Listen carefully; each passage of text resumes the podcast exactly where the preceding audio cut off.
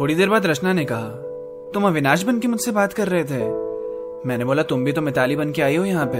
दोनों को embarrassment feel हो रही थी। उसने कहा, मुझे मेरी फ्रेंड अनम ने बोला कि ऐसे डेटिंग ऐप पे डिफरेंट नेम से अकाउंट बना। और मैंने फ़ोटो भी किसी अनोन एक्ट्रेस की लगा ली। मैंने बोला, मेरा भी सेम देव देव ने बोला ऐसा करने को और मैंने भी एक मराठी एक्टर है, उसकी फ़ोटो चिपका रखी थी। देखो ना, हम बिछड़कर फिर से मिल ही गए। वो भी इस तरह। शायद भगवान भी हमें साथ ही देखना चाहते हैं। हम हमारे रिश्ते को एक और चांस नहीं दे सकते क्या? ट्राई तो करके देखो। चलो ना फिर से पहले की तरह हो जाते हैं। हमारी पसंद भी कितनी मैच करती है। और तुमने ही तो कहा था हम बने ही हैं एक दूसरे के लिए।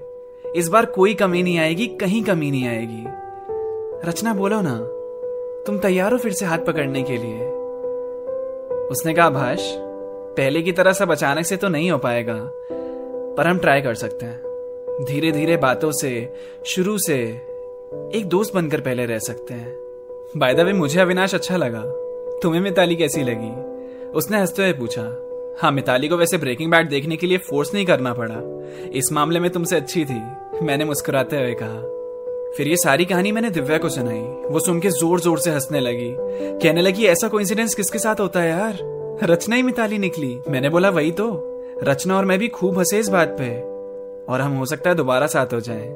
उसने बोला, तुम लोग अलग होकर भी अलग नहीं हुए यार। अब फिर तू मुझे फ़ोन पे देव बुलाएगा। इस लड़की को समझाया कैसे जाए? मैंने कहा, छोड़ यार, समझाने का कोई सीन नहीं है।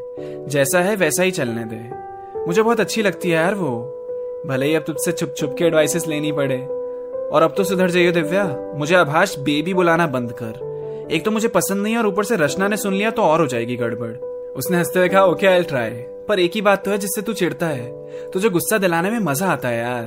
तू भी खामखा रचना से डरता है। फिर रचना और मैं थोड़ा बहुत मिलने लगे। बातें भी अच्छी खासी होने लगी। फिर से ऑफ़िस के लिए हम बस स्टॉप तक साथ जाते थे। लम्हे पहले के मुकाबले थोड़े सही कटने लगे। वो कॉफ़ी के लिए अपने घर पे इनवाइट करने लगी। ऑफ़िस की टाइमिंग पे भी मुझे कभी कभी टेक्स्ट करने लगी।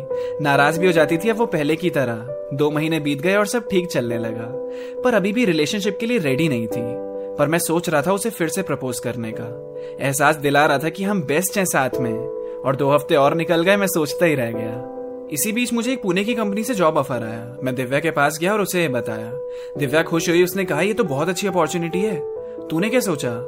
अभी रचना के साथ सब कुछ ठीक होने लगा है। मैं ये शहर छोड़ के नहीं जाना चाहता। मैंने सर झुका के बोला, और कल मैं रचना को प्रपोज करने वाला हूँ। मुझे अच्छा लगता है उसके साथ वक्त बिताना। डेली मेरा शहर है यार। इधर रहूँगा तो रचना के करीब भी रहूँगा। अपॉर्चुनिटीज़ तो और मिल जाएँगी ना। मुझे कहीं और नहीं जाना। दिव्या ने गुस्से से मुझे बोला देख, पागलों जैसी बातें तो कर मत। रचना वैसे भी तुझे लेके श्योर नहीं है। और तू एक लड़की के लिए अपना करियर नहीं छोड़ सकता। और उसने तेरा प्रपोजल रिजेक्ट कर दिया तो? अपॉर्चुनिटी मिस करना ठीक नहीं है। मैंने बोला, तब की तब देखेंगे यार। और वैसे भी ऑफ़र मैंने अभी होल्ड पे रखा हुआ है। रचना फिर से मुझसे अपनी बातें शेयर करने लगी है। हाँ तो धीरे धीरे सब पहले जैसा हो रहा है। अब कल का दिन आया। आज रचना को ऑफ़िस के बाद मैंने मेरे घर पे चाय पे बुलाया। उसने बात की, शुरुआत ऐसे ही करी।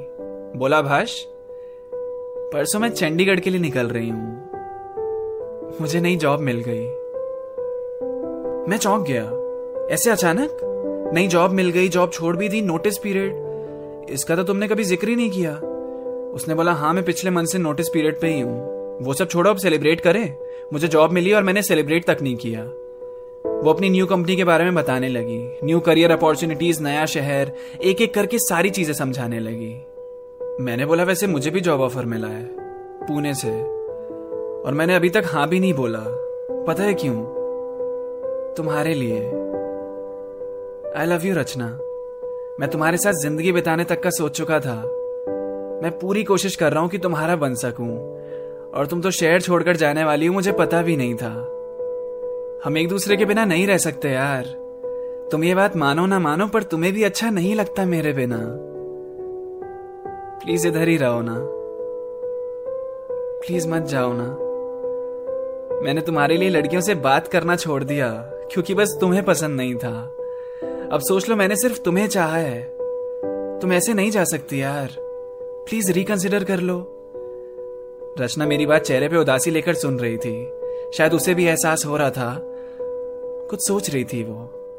मैंने कहा, तुम्हारा माइंड अगर स्टेशन पे भी चेंज हो जाए ना तो एक कॉल कर देना, या घर तक ही आ जाना। और अगर तुमने फैसला कर ही लिया है जाने का तो मैं कुछ नहीं कहूँगा तुम्हें। खुशी खुशी चली जाना। पर एक बार हमारे बारे में सोचना ज़रूर। गुजरे पलों को याद करना। मैं इंतज़ार करूँगा तुम्हारा।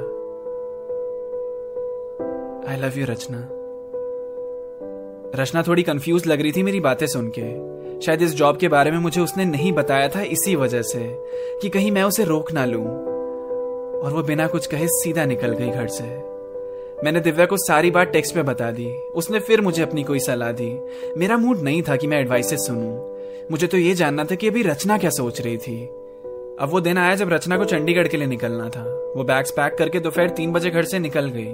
मैंने मेरे दरवाजे से उसे बाय कहा। वो वापस आ जाएगी मुझे कहीं ना कहीं तो उम्मीद थी। पर उदास था मैं, और दिव्या के घर चला गया अपना रोना रोने। मैंने जॉब ऑफ़र जो होल्ड पे रखा हुआ था, उसकी कंफर्मेशन के लिए अलग अलग नंबर से कॉल आ रहे थे। मैंने बोल रखा है, मैं एक दो दिन में मेल कर दूँगा, मुझे ज्वाइन करना होगा तो। पहली बार ऐसा हो रहा था कि कोई कंपनी मरे जा रही हो किसी एम्प्लॉय के लिए। मैं दिव्या के पास बैठा, मेरी दुख भरी दास्ता शुरू। मैं पूछ रहा था, उससे रचना का कॉल आएगा ना यार? तू उसकी जगह होती तो क्या करती तू? अब तक तो वो ट्रेन में बैठ भी गई होगी। मैंने ही ज़्यादा उम्मीद कर ली। पता नहीं क्या सोच रही होगी वो अभी। मैं खुद से बोलते बोलते दूसरे रूम में चला गया। फिर आगे कुछ यूँ हुआ। वहाँ रचना स्टेशन पे अपने फ़ोन में नेटवर्क लाने की कोशिश कर रही थी। उसके दोनों सिम में नेटवर्क नहीं आ रहा था।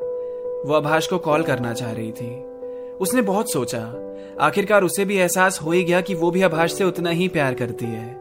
और उसने रिकंसिडर कर लिया है। वो वापस आ रही है। यही बताने के लिए वो अभाष को कॉल करती है।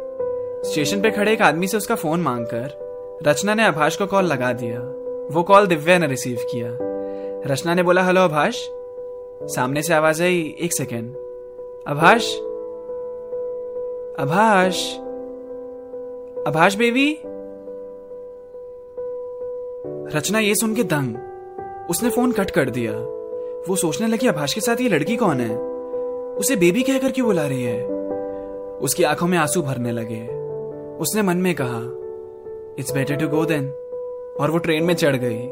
वहीं दूसरी तरफ़ जब आभाष दूसरे कमरे से दिव्या की आवाज़ सुनते आया तो उसने गुस्से से कहा, तूने अभी तक बेबी बुलाना बंद नहीं किया मुझे?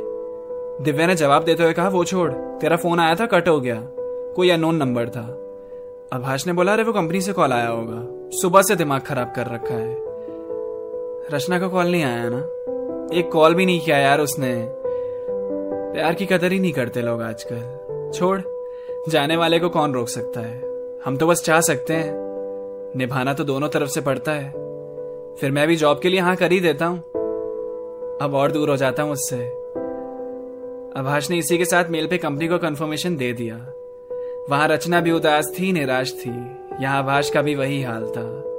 अब ज़िंदगी भर दोनों एक दूसरे के लिए बेवफा कहलाएँगे। इल्ज़ाम लगाएँगे कि उसे ही प्यार नहीं था। अब सच का पता तो चल ही नहीं पाएगा। वो दोनों बने हैं एक दूसरे के लिए। ये उन्हें अब कौन बताएगा?